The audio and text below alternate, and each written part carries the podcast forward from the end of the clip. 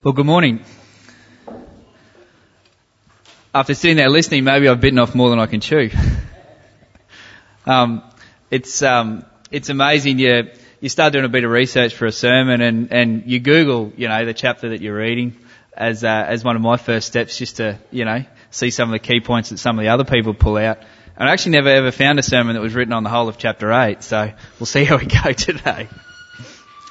So the whole book of Romans so far, we've got Paul building the case to us that regardless of how well we follow the law, there'll never be a time where we'll be good enough to be righteous with God. There's no way that as humans we can complete our covenant with God. Now this is the covenant that God made with Israel back in, in Moses' day, where God said, I'll be your God if you follow me. If you follow my rules and have no other God but me, I'll be your God. So I guess today the reading is the pinnacle in, in Romans where Paul starts making the, the move from regardless of how good we are, we can never make it to God's made a way for us to be right with Him. To have a right relationship with Him, to have salvation. So what's the issue with the law-based salvation? I guess we're, we're captive by the law. And, and in the reading today, we start seeing the, the difference between where Paul starts talking about living in the Spirit um, compared to being captive to the law. And as humans, I guess, if you're captive to the law, you're not free to serve. you you spend your days trying to follow rules rather than trying to, trying to serve God. And the law shows us what sin is, but it can't save us from sin. It can't change us. It just points out our faults we become law abiding and, and we forget that we're here to love and all we try and do is follow rules. The law cannot give us righteous freedom. And I guess in, in the reading, Paul makes a point that if sin is our master and we're free from the law, then we're going to descend into lawlessness. So if, if all we have is the law and then we're made free, the end result of that is lawlessness.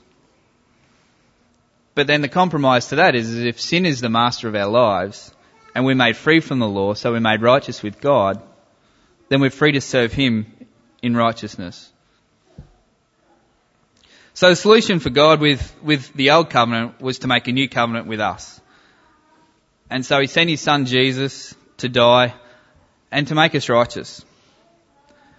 And so Paul struggles with this. And uh, in the previous readings with, with Michael last week, where Paul has his struggle with himself, where he says, you know, I know what I need to do, but I just can't do it. And so this was a guy who had the Spirit inside him. He, he knew what he had to do. He knew he was right. But yet he still struggled to do what he, what he knew. And I guess the conclusion that, that we come to is that despite having the Spirit in us and despite knowing God's love, we're still not yet perfect. And so the law becomes like our, our moral benchmark. It's like our compass. But then the Spirit is, is what actually guides our lives. So what the law was powerless to do for us to get us right with God, God sent His Son to be offered as a sacrifice so that the requirements for us to be righteous with God again would be met. But then in this verse we move into the, the second part where Paul starts talking about the Spirit. Uh, and so I guess not only did God provide a way for us to be righteous with God, but He also sent a helper to help us get there. And so why do we, why do we need the Holy Spirit? What's, what's its purpose? So as sinful nature as, as we are as humans, I guess our mind is set on natural desires. It's, it's natural for us to want what our body wants, to want the easy option, to glorify ourselves rather than God. Whereas a spirit filled mind, its desires are set on spiritual desires. Its desires are set on loving God and serving God. in this reading it said a sinful mind equals death. And one of the notes that I was reading said that a, a sinful mind, so a natural mind, is actually hostile to God that unless you have the Spirit in you, your mind is hostile to God. And you look at what's going on around the world and, and you see all these people that just hate God, hate the Word of God. And it just makes sense. The Spirit's not in them. Their minds are hostile. Paul goes on to say that to belong to Christ, you need the Spirit. Your body is dead to sin, but your spirit is alive to righteousness, for being made with, right with God. As I was sitting there praying this morning, I, I come to the conclusion that Paul really would have had first-hand experience of, of the Holy Spirit in his life. I guess if you, you recap on Paul and his faith journey, he, he had some pretty extreme encounters with God and the Holy Spirit. And, and I guess it became, came a bit more vivid to me this morning when Paul starts talking about the Spirit and just thinking of all the letters that he wrote sitting in jail where he speaks about the love of God. That's, that's not human nature to be able to write those letters. So it's just amazing that, um, that Paul can get to the point in his life where he's able to say that it's only with the Spirit that, that he can do life. And as people who are led by the Spirit, we become sons of God. We have a spirit of sonship, which means we're fellow heirs with Christ Jesus. And we share in His suffering, but more importantly, we share in His glory. So the notes start talking about this word adoption, and um, I guess if we think of our salvation like an adoption process where we become God's sons and daughters, the first step is that, that God actually made a way for this to be possible. And then the second step is that He sends us His helper to, to make sure that, that we stay on track. And in the reading it starts talking about future glory. So the current situation is nothing to compare to the glory that is to come. The creation is awaiting for the sons of God to come, where there will be no more bondage or decay. What a life that will be. What a hint of what is to come. Creation will be set free. There'll be no more death, no more dying. We won't grow old. We'll just be free to be the children of God. Imagine that. So the Spirit being in us now is like a down payment on our salvation, our sonship. It shows us that we are both now saved and to be saved in the future. With the full redemption, like the final process in the adoption. We were resurrected as a right body with Christ. The Spirit's here to help us. Help us pray, help us communicate, intercede with God, it says in the reading that we only need to groan our pains and the Spirit will intercede our prayers to God. And then the reading moves into the most exciting part, that we're more than conquerors. It says, we know that in all things God works for the good of those who love Him, who have been called according to His purpose. This is really good news. This is great news. So we're here for God's purpose.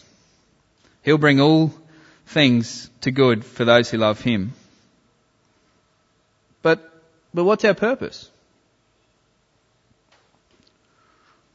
Why are you here today? I guess as humans, we can't actually answer this on our own. Unless you assume a God, there's actually no point to life. Let me say that again. Unless you assume a God, there is no point to life. So if you ever struggle with, with talking to young people about their faith, ask them that question. Well, what's the point to life?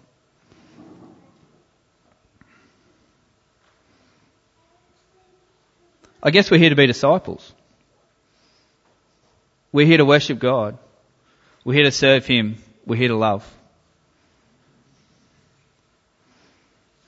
If God is for us, who can be against us? This is proven by the fact that God sent His Son to die for us, for those He has chosen.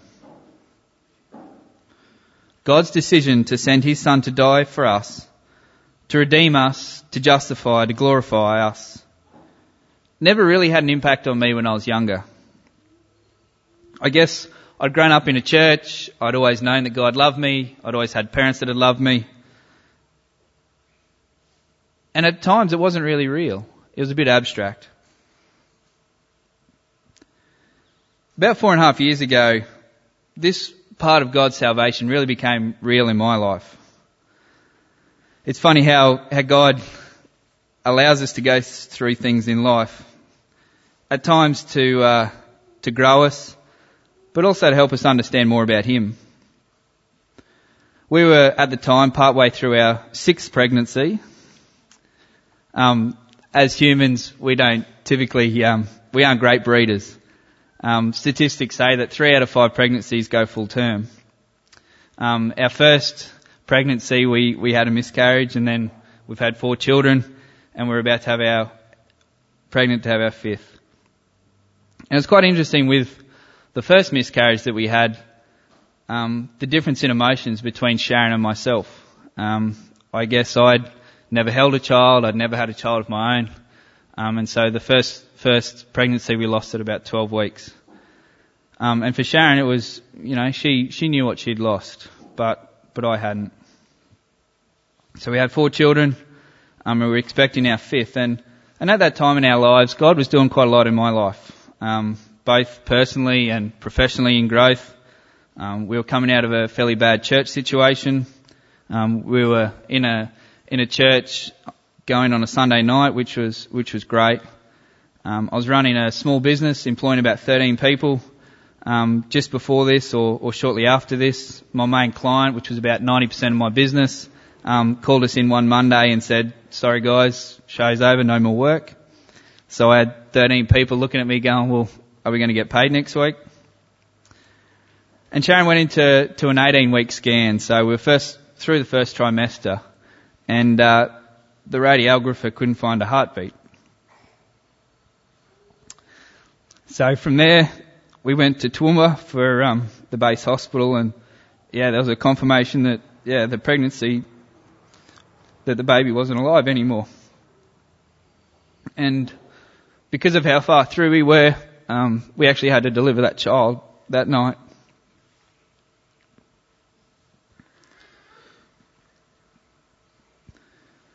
And so the child that we delivered that night, we knew was already in heaven with God.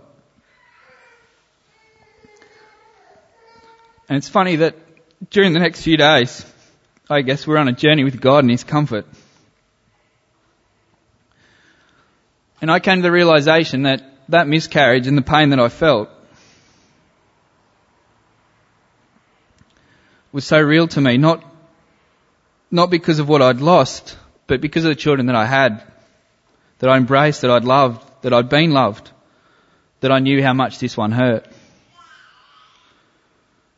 And then it dawned on me that I actually started to understand how much God had to sacrifice so that we could be made right with Him.